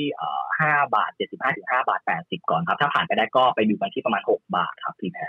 นะคะยังกลุ่มรับเหมาเนี่ยนะคะก่อนที่ไปมองถึงเรื่องของความคาดหวังคือจริงๆแล้วเนี่ยกลุ่มรับเหมาถ้าหากว่าช่วงที่ผ่านมายังฟื้นตัวไม่ค่อยเด่น เพราะว่าเจอทั้งโควิดนะแล้วก็ก่อสร้างไม่ได้ แถมยังต้องรอภาครัฐเกี่ยวกับเรื่องของโครงการต่างๆ ที่จะเดินหน้าด้วย ตัวอื่นๆเนี่ยมันก็จะมีภาพคล้ายๆ กับทางด้านของ CK หรือว่าไพลอนด้วยหรือเปล่าคะเรามองกลุ่มนี้ยังไงบ้างนะคะ คือคือผมมองว่าตอนที่ตอนที่ภาครัฐเนี่ยสั่งประกาศปิดแคมป์คนงานนะครับผมมีได้ไปคุยกับทางแบบทาง corporate ของของรับเหมาแต่ละเจ้าเหมือนกัน แล้วก็มีการแบบทางที่ของเรามี cover ตัวตัวบทวิเคราะห์ด้วยนะครับต้องบอกว่าทุกคนกระทบหมดในเรื่องของงาน ต้องเลยบอกว่าช่วงไตรมาสสามเนี่ยทุกคนแทบจะเจ็บกันหมดเลยดีกว่าครับใช่ฉันต้องบอกว่าเราเราภาพมันจะคล้ายๆกัน คืองบไตรมาสสามจะไม่ดีเนาะแต่ว่าพอ พอตลาดเนี่ยกลับมาบน hope เหมือนที่ผมที่แพนกล่าวไปสักครู่นะว่าภาครัฐอาจจะออกมาทยอยเปิดประมูลเนี่ยภาพของกลุ่มในนี้มันก็จะคล้ายๆกันเลยครับเพราะว่าถ้าเราไปย้อนดูหุ้นอย่างเอ่อ STEC เซคอนแล้วกันนะครับ คือราคาหุ้นอาจจะยังไม่ได้ขึ้นมามาก แต่ว่าทุกคนก็เล่นบนความคาดหวังของเรื่องโครงการที่จะค่อยๆทยอยออกมาเหมือนกันครับพี่แพนฉันต้องบอกว่าภาคกลุ่มรับเหมาไม่ได้แตกต่างกันไป แต่ว่า คือคนอาจจะไม่ชอบ CK หรือไพลอนก็อาจจะลอง selective หุ้นตัวอื่นขึ้นมาได้เหมือนกันครับ ถ้าเกิดว่าหุ้นที่ผมแนะนำไปอาจจะไม่ถูกใจของแต่ละท่านครับพี่แพนค่ะนะะจะได้มีตัวชุดหุ้นได้เลือกกันหลาย ๆ ตัวนะคะ เดี๋ยวจะเข้าคำถามของคุณผู้ชมที่ส่งกันเข้ามาด้วยนะคะ แต่ก่อนอื่นเนี่ยเมื่อสักครู่นี้เราคุยกันไปหลายหลายประเด็นหลายปัจจัยแล้วนะ คือช่วงเวลานี้เนี่ยนะคะ หลังจากที่รายย่อยซื้อ กลุ่มสถาบันก็ซื้อ ตอนนี้ต่างชาติเข้ามาซื้อนะคะ จนมันวิ่งขึ้นมาขนาดนี้แล้วเนี่ยตอนนี้กลุ่มนักลงทุนสถาบันเขาพอจะมีบทบาทผลักดันต่อยอดให้เราได้บ้างไหมคะ คุณวัด ยังมีความคาดหวังเขาอยู่ เพราะว่าตอนนี้หุ้นที่เป็นบลูชิพบิ๊กแคปส่วนใหญ่ก็จะเป็นต่างชาติเข้าใช่ไหมคะ ใช่ครับพี่แพนก็ ต้องบอกว่าถ้าเราถ้าผมชงคำถามพี่แพนก็คือ เราคาดหวังบนนักลงทุน local fund มากน้อยขนาดไหนถูกไหมครับพี่แพนค่ะใช่ค่ะคือคือบน local fund นะครับผมมองว่านักลงทุนไทยอะมักจะฝังใจกันที่ว่าวันไหนที่ local fund ขายอะตลาดหุ้นมักจะลง แต่แต่ผมเชื่อว่าในช่วงเนี้ยครับ ผมไม่ไม่ค่อยคาดหวังกับ local fund สักเท่าไหร่เพราะว่า ผมมองว่าช่วงเนี้ยตลาดมันเริ่มตึงๆ แล้วก็นักลงทุนสถาบันเนี่ยมักจะสนใจกันในแง่ของ valuation พอสมควรเหมือนกัน พอ valuation มันเริ่มตึงแล้วครับนักลงทุนสถาบันทำได้แค่เพียงแค่ว่า trading เหมือนกัน คือผมว่าเขาจะไม่ต่างกับนักลงทุนรายย่อยเหมือนกันครับ ในในบางช่วงเวลานะครับพี่แพนฉันเลยบอกว่าช่วงเนี้ยคงเป็นการแค่สับเวียนหมุนเปลี่ยนกลุ่มเล่นมากกว่าพี่แพน กลุ่มไหนที่ดูมี catalyst หรือว่าดูน่าสนใจขึ้นมาอีกครั้งหนึ่งสถาบันก็อาจจะไปเข้าซื้อขายหุ้นในกลุ่มนั้นมากกว่าครับแต่ฉันฉันไม่ค่อยโฮปว่าสถาบันจะพยุงตลาดได้เท่าไหร่แต่บนแต่ผมหวังว่านักลงทุนต่างชาติเนี่ยจะยังคงซื้อบ้านเรามากค่ะ นะคะใช่ครับก็เดี๋ยวคงจะได้ถ้าหากว่าตลาดปรับลงอีกรอบนึงก็อาจจะได้มาพูดคุยเกี่ยวกับเรื่องของประเด็นนี้กันอีกรอบนึงนะคะ ทีนี้ไปถามมั่งเอาใจคุณผู้ชมบ้างนะคะ คุณวัดคุณผู้ชมบอกว่าอยากจะเล่นสั้นช่วงนี้ เล่นสั้นนี่เน้นหุ้นที่คุณวัดให้ไว้ใช่ไหมคะ หรือยังไงคะคือคือจริงๆอย่าง trading trading คือค่ะเทรดดิ้งผมผมก็ คือผมเข้าใจนะว่าว่านักลงทุนก็อาจอยากจะ trading หุ้นตัวเล็กเนาะแต่ว่าค่ะแบบหุ้นตัวเล็กก็ก็บน base บนความเสี่ยงที่ที่ต้องรับได้พอสมควรนะครับ แต่ว่า คือถ้าผมเลือก trade ในช่วงนี้ด้วยความที่ตลาดมันแคบมากแล้วโอกาสที่มันจะปรับลงสูงพอสมควรนะครับผมเลยมองว่าถ้าจะ trade จริงๆผมยังเลือกตัวเทรดที่จะเทรดได้คือตัว EA กับ TDO ครับพี่พี่แทนใช่ผมเลือกสองตัวนี้เข้ามาเป็นเป็นเป็นตัวเทรดดิ้งมากกว่าครับในหช่วงวังนี้กำไรอยู่สักประมาณเท่าไหร่สำหรับการเทรดดิ้งก คือลยุทธ์ที่เหมาะสมคือใจผมค่ะใจผมจริงๆแล้ว ผมบอกว่าถ้าถ้าเทรดของเราเนี่ย ถ้านักลงทุนสามารถถือได้แบบโอเคสองสามวันหรือว่าแบบค่ะสักโอเคอาทิตย์หนึ่งได้อย่างนี้เนาะผมบอกว่าแบบห้าสเปอองร์เซ็นสามต์สิบช่เปอองร์เซ็นต์อะสิบเปอร์เซ็นต์แล้วกันสองช่องเลยครับเนี่ยไม่ไม่ผมมองว่าแบบไม่โอเคอืมอย่างน้อยมีห้าสิบเปอร์เซ็นต์ห้าเปอร์เซ็นต์สิบเปอร์เซ็นต์น่าจะเห็นได้ครับพี่แพนค่ะเชื่อว่า นะอืมเลือกตามที่เมื่อสักครู่นี้คุณวัดให้นะ คุณวัดเขาดูให้อันนี้มาแล้วนะคะ ทีนี้มาดูกันบ้างนะคะ ในแต่ละตัวที่คุณผู้ชมสนใจ โดยเฉพาะอย่างยิ่งตัวที่มันเคยมาแรงๆ อย่าง KCE เอาไหนดูให้คุณผู้ชมหน่อย KCE ช่วงนี้ส่งออก ดูไม่ค่อยร้อนแรงนะ เพราะว่าเดลต้าเขาขึ้นมากรบไปหมดใช่ไหมคะเงินบาทก็ใช่แข็งครับด้วยค่ะคือคือถ้าเราไปดู KCE ก่อนนะครับ สิ่งที่ทำให้เขาราคาหุ้นปรับตัวลงมา ผมมองว่าเอ่อ ราคาหุ้นมันขึ้นมาร้อนแรงมากเกินไป แล้วก็สิ่งที่สิ่งที่นักลงทุนกังวลคือ ไม่รู้มันจะไปได้ไกลขนาดไหนเขาเลยมองว่าโอเคขายก่อนละกันหนึ่งแรกอย่างแรกครับ อย่างที่สองคือค่าเงินบาทที่แข็งค่าขึ้นมาเนี่ยมันทำให้นักลงทุนเนี่ยขายหุ้น KCE ลงมาพวกกลุ่มอิเล็กทรอนิกส์หรือว่าส่งออกต่างๆเนี่ยถ้าเราไปย้อนดูครับราคาหุ้นลงมาหมดเลย แต่ถ้าเราใช้คำว่าการซื้อเพื่อลงทุนใน KCE เนี่ย ผมมองว่าราคาหุ้นที่ปรับตัวลงมาเนี่ย มีความน่าสนใจนะครับใช่เพราะเพราะผมมองว่าโอเค ถ้าถ้าเรามองไปในอนาคตนิดนึงแล้วกันว่าถ้าเฟดเกิดลด QE จริง ๆ นะครับ แล้ว ECB ลด QE จริงผมมองว่าค่าเงินบาทจะอ่อนค่า ฉะนั้นหุ้นอิเล็กทรอนิกส์เนี่ยแค่ไหนเลยจะไม่กลับมาขึ้นอีกรอบหนึ่งแล้วก็ถ้าเราไปดูในเรื่องของพื้นฐานของ KCE แล้วครับตัวออเดอร์เขาจริงแล้วอะมันยังมีเข้ามาอย่างต่อเนื่องเลยในเรื่องของ PCB เขาใช่ไหมครับ แล้วก็ พอเขาปรับตัวราคาขายขึ้นมาเนี่ย มันทำให้มาที่ของเขาเนี่ยเพิ่มขึ้นมาด้วย ฉันต้องบอกว่า KCE เนี่ยถ้าซื้อเพื่อลงทุนผมมองว่ายังคงน่าสนใจครับพี่แพนค่ะใช่แล้วก็พี่แอนน่าจะกรอบแนวรับแนวต้านแน่ๆเลยใช่ไหมขอครับด้วยเลยค่ะ เพราะว่าคุณผู้ชมบอกว่า ติดต้นทุนอยู่ที่ 79 บาท อยากซื้อถั่วตรงไหนดี อืม โอเคได้ครับ 79 บาทไม่ค่อยน่ากังวลเท่าไหร่ครับ ต้องบอกว่า ถ้าจะถั่วจริงๆนะครับผมมองว่าถ้าจะถั่วตรงจุดแรกเนี่ย ผมให้แถวๆตรงเอ่อไม้แรกที่จะเข้าไปผมมองว่าตรง 76 บาท ถึง 75 บาท 50เนี่ยเป็นไม้แรกที่ควรจะเริ่มเข้าไปถั่วนะครับค่ะถัดไปเนี่ย ถ้ามันหลุดจริงๆ ผมมองว่า 72 บาท 50เนี่ยควรจะเอาอยู่แล้วเหมือนกัน แล้วก็ผมมองแนวต้านกรอบบนเนี่ยจริงๆ ก็ยังไม่ได้คาดหวังว่าสั้นๆ จะขึ้นไปไปทดสอบตรงตรงไฮเดิมเนาะแต่ผมค่ะเชื่อว่าอาจจะเห็นประมาณแบบ 83 บาท 50 84 บาทเนี่ยมีโอกาสกลับไปเห็นได้อีกรอบหนึ่งครับพี่แมนค่ะสำหรับคนที่ชอบของแรงอย่างเดลต้าเราแนะนำยังไงดีเดลต้าต้องบอกว่า คือถ้าเราดูในแง่ของฟันเด m ทัลก่อนแล้วกันครับถ้าค่ะถ้าเราเชื่อว่าพวก EV หรืออะไรต่างๆ เนี่ยมันมันจะมาจริงๆเนี่ยผมเชื่อว่าโอเคเดลต้าเป็นตัวหนึ่งที่ที่ได้ประโยชน์ตรงจุดนี้ แต่ว่าผมเชื่อว่ามันเป็นการเล่นบน hope hope อืมมากเกินไป แล้วก็ที่ราคาหุ้นขึ้นมาเนี่ย ผมเชื่อว่าเป็นการเอามาใช้ในการพยุงตลาดซะมากกว่า แต่ว่าอันนี้คือไม่ได้ติดอยู่ใช่ไหมครับพี่แพนไม่ได้ติดอยู่ค่ะ แต่ว่าพี่แพนเห็นมันหวือหวาแล้วอยู่ในกลุ่มเดียวกันเผื่อคนชอบของร้อน ได้ครับก็จริงๆถ้าถ้าเอา safe safe เดลต้านะครับถ้า safe safe เลยผมมองว่าแถวประมาณแบบเอ่อถ้าจะ trade จริงๆ ผมมองว่าเอ่อแถวเจ็ดสามหกถึงเจ็ดสองแปดนะครับ อันนี้เป็นเป็นแนวรับแรกครับ ที่แบบสำหรับในกรอบในการ trading ได้นะครับ แล้วก็ กรอบแนวต้านที่ผมมองแถวประมาณเอ่อขึ้นไปทดสอบ high เดิมล่าสุดนี้ก่อนตรงประมาณเจ็ดแปดเจ็ดแปดห้าเอ้เจ็ดแปดเจ็ดเก้าศูนย์ครับพี่แพนผมว่าเพราะว่ากรอบเดลต้าจะเก็บกรอบนี้ก่อนครับอ่านะคะ ไปดูต่อนะคะ คุณผู้ชมสอบถามเข้ามาตัว BBL กลุ่มธนาคารบ้าง หลังจากวิ่งกันมาอย่างคึกคักวันนี้ดูเหมือนจะพักนะคะ BBL ธนาคารกรุงเทพมองยังไงคะ โอเค กลุ่มกลุ่มธนาคารพาณิชย์ผมต้องบอกว่าจริงๆ มาตรการภาครัฐที่เอ่อทางแบงก์ชาติที่ออกมาล่าสุดเนี่ยก็ไม่ได้ส่งเซนติเมนต์เชิงลบเท่าไหร่ต้องบอกว่าไม่ได้บวกมากแต่ไม่ได้ลบมาก แล้วก็ไม่ได้ลบด้วยเหมือนกันต้องบอกว่าโอเคเป็นเป็นแบบเป็นกลางกลางมากกว่า แต่ว่า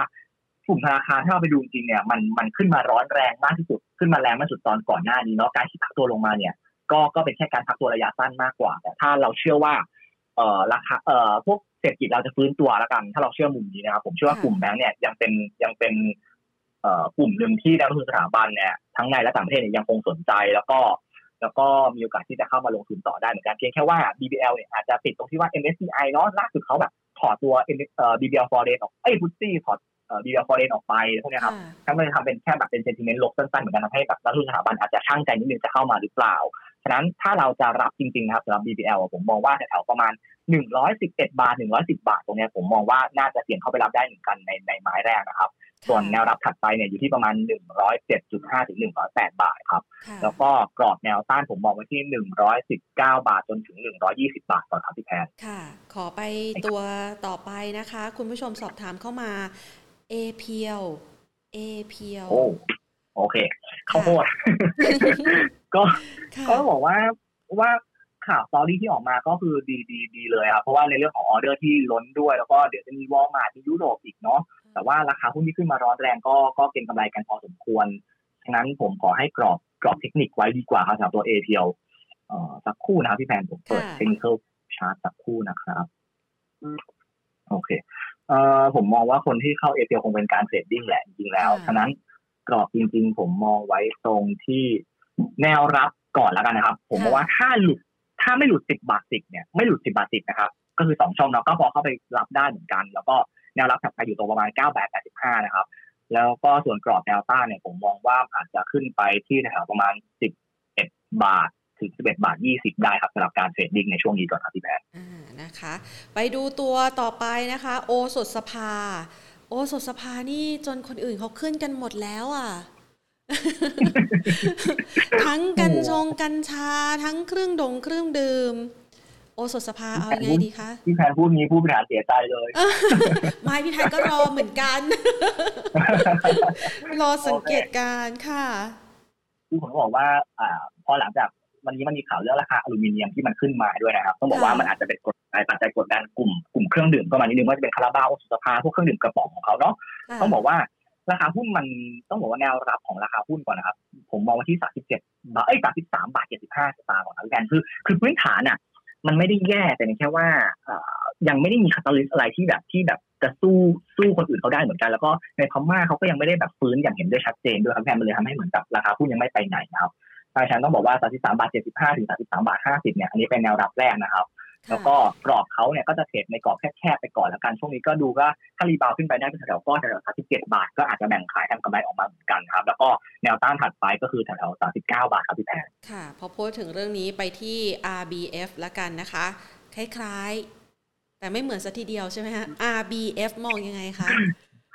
RBF ก็ต้องบอกว่าถ้าในแง่พื้นฐานน่ะคือคือดีเลยทุกคนรู้หมดเนาะแต่แค่ว่ามันเป็นต้นน้ำที่ที่ราคา โดนเก็งกำไรขึ้นมาพอสมควรแล้ว แล้วก็ถ้าไปดูในแง่ valuation แล้วกันครับ คือมันแพงมากมากครับแพงเทรดกันแบบสี่สิบห้าสิบเท่า PE แบบบางคนบอกว่าเทรดกันหกสิบเท่าถือว่าแพงพอสมควรแต่ว่า แนวรับแรกก่อนละกันถ้าไม่หลุดตรงเอ่อไม่หลุดตรงสิบแปดบาทเก้าสิบนี้เลยใกล้ๆนี่เลยแทนผมรู้ว่าจะมีเด้งได้ แต่ถ้าหลุดลงไปนะครับ ผมมองว่าแนวรับอยู่แถวๆตรงสิบแปดบาทยี่สิบถึงสิบเจ็ดบาทแปดสิบครับ อันนี้คือแนวรับก่อนเนาะ แล้วก็แนวต้านเนี่ย ผมมองว่าถ้า สามารถยืนได้แล้วก็เด้งขึ้นไป ผมเชื่อว่าแถวประมาณ 20 บาท 90 ถึง 21 บาทเนี่ยเป็นแนวต้านแรกครับพี่แพนค่ะนะคะไปดูกลุ่มโรงพยาบาลบ้างนะคะ จริงๆ กลุ่มโรงพยาบาลนี่ก็น่าจะดูดีใช่ไหมคะ แต่ว่าช่วงนี้พอตัวเลขผู้ติดเชื้อลดน้อยลงเขาก็เลย ดูไม่ค่อยคึกคักสดใสสักเท่าไหร่ BCH มองยังไงคะโอเค กลุ่มโรงพยาบาลผมผมต้องบอกเท้าความนิดนึงครับว่าโอเคเรามองว่าทุกคนรู้นะว่างบไตรมาสสามเนี่ยดีอยู่แล้ว แล้วก็ดีต่อเนื่องมาจากไตรมาสสองแล้วอาจจะทำนิวไฮได้เพราะว่าเพราะว่าการให้บริการเกี่ยวกับโควิดมันมันดีมากครับแต่ว่าตอนนี้ทุกคนกับการไปมองภาพที่ว่าอะไรที่รู้แล้วเนี่ยเราไม่สนใจ เราไปมองที่เราที่เราโฮปไว้ดีกว่าโฮปว่าจะฟื้นตัวอย่างแรงมากกว่าฉะนั้นกลุ่มโรงพยาบาลเนี่ยเลยมองว่ามันเป็นเป็นเป็นแค่แบบ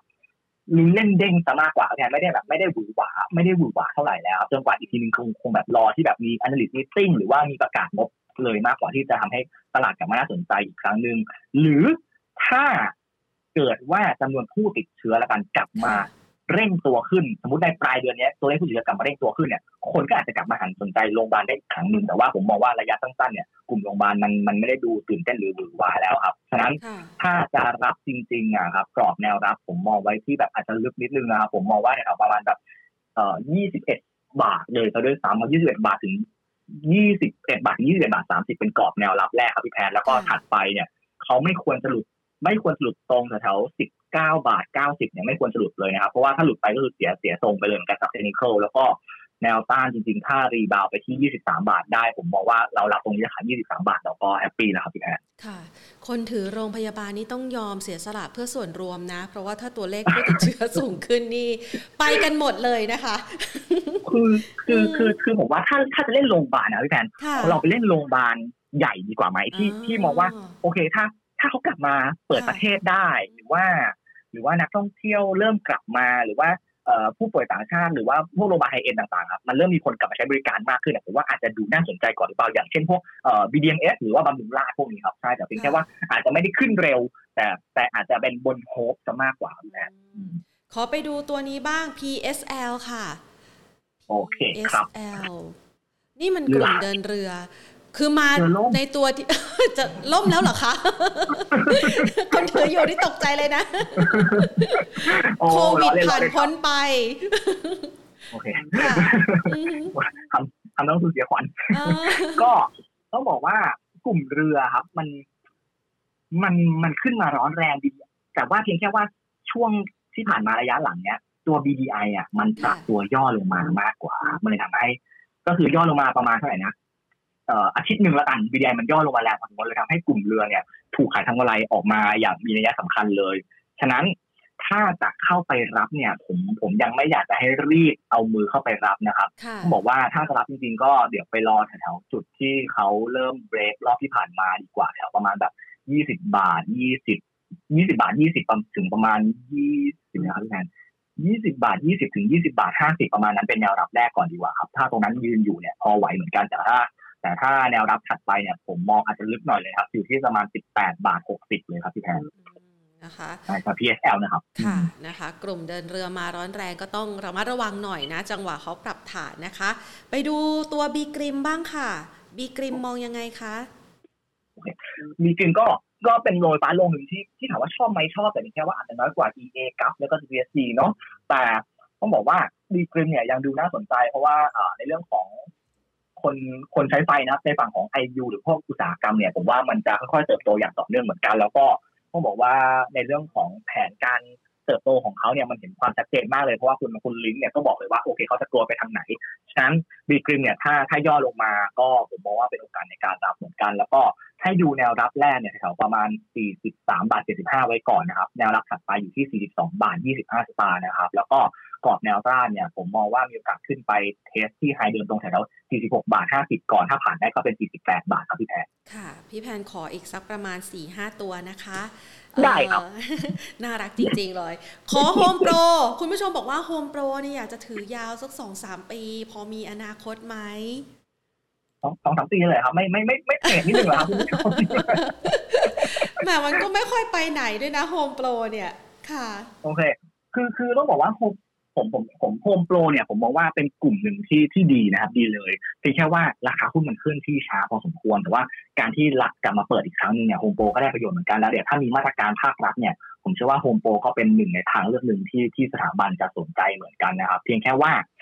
ถ้าจะเข้าไปรับเนี่ยด้วยความที่ว่าราคามันไปไหนเลยเนี่ยผมมองว่าแถวประมาณ 13 บาท 80 เนี่ยอาจจะดูปลอดภัยหน่อย แล้วก็ 13 บาท 60ถึง13 บาท 80 เนี่ยเป็นแนวรับแรกที่ดูปลอดภัยนิดนึงนะครับ แต่ว่า ถ้าถือสองสามปีได้ผมมองว่าแค่กรอบ14บาท40มันอาจจะไม่เพียงพอสำหรับลงทุน แล้วก็ถ้าเรามองไปแนวขายแรกตรงแถว15บาท15บาท10ไปก่อนแล้วนะครับพี่แพนผมเชื่อว่าขึ้นไปตรงนั้นเนี่ยเราอาจจะมีการแบ่งขายก็ได้ครับไม่เชื่อว่าจะถือสองสามปีแน่ๆเลยอ่านะคะ หลายๆคนเนี่ยคือเวลา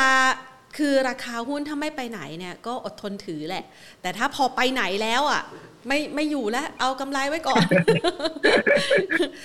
ขอดูหลังจากที่กำลังจะคลายล็อกดาวน์มากขึ้นเนี่ยนะคะ แล้วคนก็เริ่มกลับมาใช้ชีวิตได้กึ่งปกติ BTS กับ BEM พอจะมีอนาคตบ้างไหมคะ โอเคกลุ่มของของ BTS ก่อนแล้วกันนะครับพี่แพรก็ต้องบอกว่า BTS เนี่ยเราอาจจะมองเป็นภาพ ระยะยาวนิดนึงนะครับ ด้วยความที่ว่าเขาเพิ่งไปจับมือกับกลุ่มเจมาเนาะกลุ่มเจกรุ๊ปต้องบอกว่าอันนี้มันเห็นซีนิจี้ที่ที่จะมีมาเข้ามาในอนาคตแน่ๆเหมือนกันแต่ แต่ถามว่าในระยะสั้นเนี่ยจำนวนผู้โดยสารหรือว่า ridership เนี่ยจะกลับมาอย่างรวดเร็วไหมผมเชื่อว่าคนเนี่ยยังกลับไปใช้บริการรถไฟฟ้าเนี่ยไม่มากเท่าไหร่ เพราะว่าผมเชื่อว่าคนเนี่ยยังกลัวอยู่ที่จะขึ้นรถไฟฟ้า เป็นผมผมอาจจะเลือกใช้การขับรถซะมากกว่า ฉะนั้น BTS เนี่ยราคาที่มัน rebound ขึ้นมาเนี่ยก็อาจจะทรงๆตันๆอยู่แถวๆนี้ไปก่อนนะครับถ้าไม่มี catalyst ใหม่เข้ามาหรือว่าถ้าไม่มีซีเนจี้อะไรที่ชัดเจนขึ้นมานะครับฉะนั้นต้องบอกว่าถ้าจะซื้อลงทุนเนี่ยซื้อได้เหมือนกัน ก็ต้องบอกว่าแนวรับแรกเนี่ยอยู่ที่ 9 บาท 30 ก่อนนะครับ แล้วก็ถัดไปอาจจะลึกหน่อยอาจจะลงไปดูที่แถวๆ9บาทได้เลยเหมือนกัน แล้วก็ส่วนแนวต้าเนี่ยต้องบอกว่าก็ติดติดตันๆแถวแบบ9บาท55 9บาท60 มาก่อน แล้วก็ถ้าผ่านไปได้เนี่ย ผมก็ว่ามันจะขึ้นไปติดแถวตรง 9 บาทเอ่อ 9บาท85 ก่อนครับพี่แทนคือ BTS ก็คงจะทรงๆแถวนี้ไปก่อนไม่ได้ไปไหนไกลครับนะคะแล้วก็ส่วน BEM เนาะ BEM ก็ต้องบอกว่าตอนนี้ทางด่วนรถติดมาก ก็เห็นว่าเห็นว่าการจัดกลับมาใช้เนี่ยมันค่อยๆ เพิ่มขึ้นแหละ แต่เพียงแค่ว่า มันยังไม่เพิ่มขึ้นไปถึงช่วงของแบบ pre covid เนาะแต่ว่ามันค่อยๆ ดีขึ้นเหมือนกัน แล้วก็ในเรื่องของรถไฟใต้ดินเนี่ยผมยังเห็นว่าคนผมไปสำรวจมาแล้วว่าคนมันยังหลงเหลงอยู่เลย มันไม่ได้เยอะมาก ก็ต้องบอกว่ามันเป็นภาพคล้ายๆกับ กับ B กับ BTS แหละเพียงแค่ว่าการเติบโตในระยะยาวเนี่ยเราไม่ได้เห็นชัดเท่ากับ BTS เท่านั้นเอง แต่ถ้าจะเล่นในกรอบต้องเห็นว่าในช่วงเจ็ดแปดวันหลังๆเนี่ยหุ้นจะเล่นอยู่แค่ในกรอบตรง 8 บาท 45 ถึงประมาณ 8 บาท 70 ก่อนนะครับ ช่วงนี้เท่านั้นแต่ว่าผมมองว่าแนวรับจริงๆอะคือประมาณ 8 บาท 30 แล้วก็แนวต้านของเขาจริงคือประมาณ 8 บาท 85ครับพี่แพนจะ BEM ครับ ค่ะ ขอไปดูตัวซูเปอร์ค่ะซูเปอร์มองยังไงคะ ซูเปอร์ขาไก่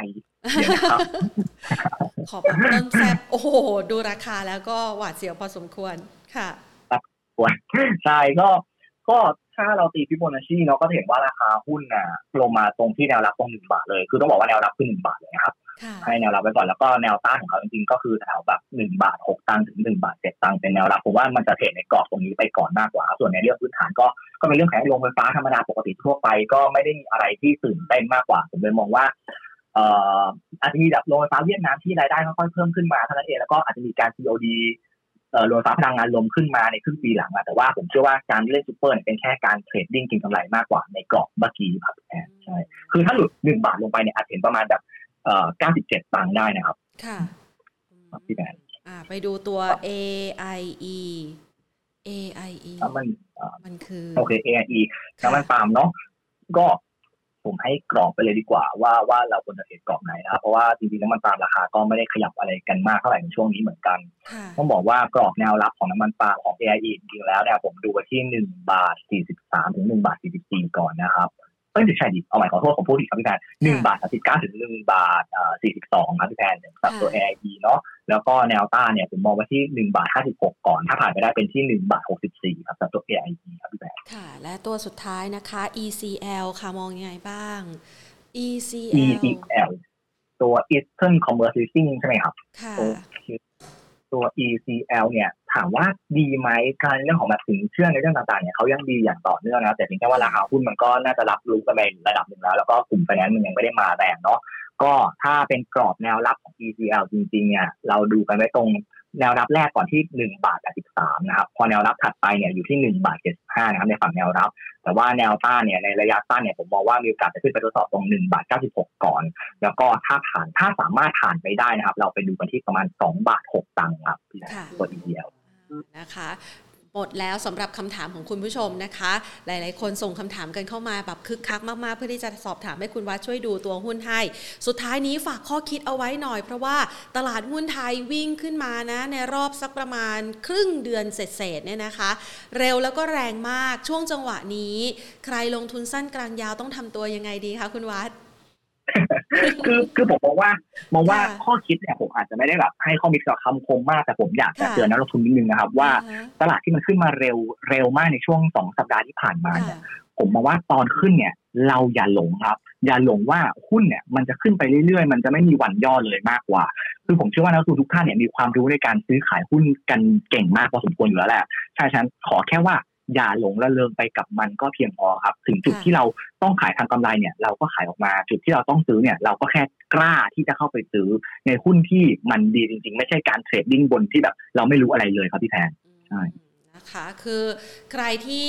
ซื้อมาแล้วได้จังหวะราคาดีๆ ก็อาจจะต้องมีการล็อกกำไรเอาไว้บ้าง แต่ถ้าหากว่าจะมาไล่ราคาตรงนี้ก็ต้องอย่าอย่าอย่ามองที่ดีเกินไปแบบนั้นเนาะ ใช่ครับพี่แพนอย่ามองแบบอย่ามองแย่เกินไปหรืออย่ามองดีเกินไปผมว่าอันนี้มันมันใช้ในการกลยุทธ์ในการลงทุนได้ได้ไปตลอดไปมากกว่านะคะ ก็ให้มองตามสภาพความเป็นจริง แล้วก็ตั้งแผนรองรับกับสถานการณ์ที่จะเกิดขึ้นในอนาคตอันใกล้ พออันไกลนี่มันก็จะแบบ เราก็จะไม่รู้ว่าเราจะวางแผนเก็งกำไรในช่วงระยะเวลาสั้นกลางยาวยังไงดีนะคะค่ะได้เลยค่ะ คุณวาวันนี้คุยกันสนุกมาก ๆ เลยนะคะขอบคุณมากขอบคุณมาก ๆ เลยนะคะขอบคุณครับสวัสดีค่ะนะคะน่ารักมาก ๆ นะคะ นักวิเคราะห์ของเรานะคะ คุณพักวัตนะคะ จากทางด้านของ CGS CIMB คุณพักวัตพิสุทธิพันธ์นะคะผู้อำนวยการสายงานธุรกิจหลักทรัพย์ ลูกค้ารายย่อยจาก CGS CIMB ประเทศไทยนะคะ ใครสนใจสไตล์แบบนี้ติดต่อกันไปได้เลยนะคะอะสำหรับคุณผู้ชมนะคะ หลาย ๆ ท่านที่เข้ามาทักทายกันนะคะ พูดคุยกันนะคะ ก็ถือว่าส่งตัวหุ้นมานะพยายามตอบให้ครบเลยนะคะ กับหลาย ๆ ท่านหลาย ๆ คนด้วยนะคะ ทั้งทางด้านของ YouTube แล้วก็ Facebook Live นะคะสำหรับคำถามหรือว่าโพของเราในวันนี้ อ้ยคุณโอรานแพนขอโทษนะคะ สอบถามมินเข้ามาอาจจะแบบ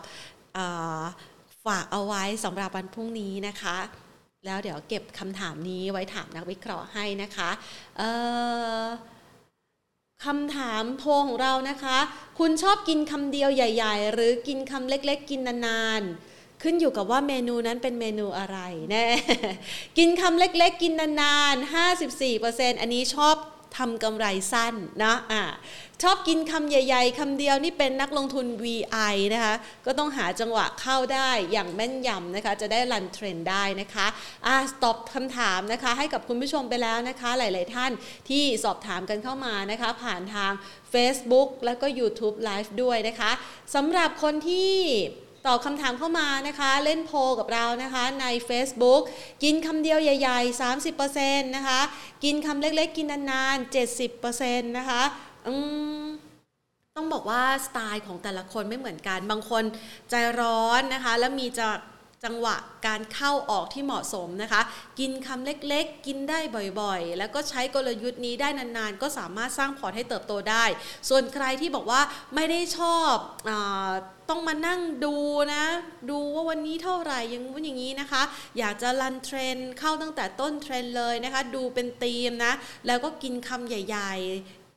run trend ยาวๆ ไม่ต้องไปผวากับอะไรที่มันเข้ามาระหว่างวันเนี่ยนะคะ ก็แล้วแต่สไตล์ใจเย็นใจร้อน กินกำไรน้อย หรือว่ากินกำไรมาก แล้วแต่กลยุทธ์ของท่านนะคะ ลองเข้ามาแชร์กันค่ะ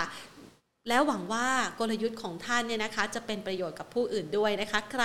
ที่มีข้อมูลเหล่านี้นะคะ แล้วอยากจะแชร์กับเพื่อนๆ ก็ส่งเข้ามาผ่านทางคอมเมนต์ได้นะคะ วันนี้ขอบพระคุณมากๆเลยค่ะสำหรับการติดตามแล้วก็พูดคุยกันอย่างสนุกสนานเลยนะคะ ใครที่อยากจะรู้หุ้นตัวไหนเดี๋ยวเก็บคำถามไว้ ถามกันได้เป็นประจำทุกวันในเวลาดีๆ แบบนี้นะคะ พรุ่งนี้กลับมาติดตามกันค่ะ วันนี้ลากันไปก่อน สวัสดีค่ะ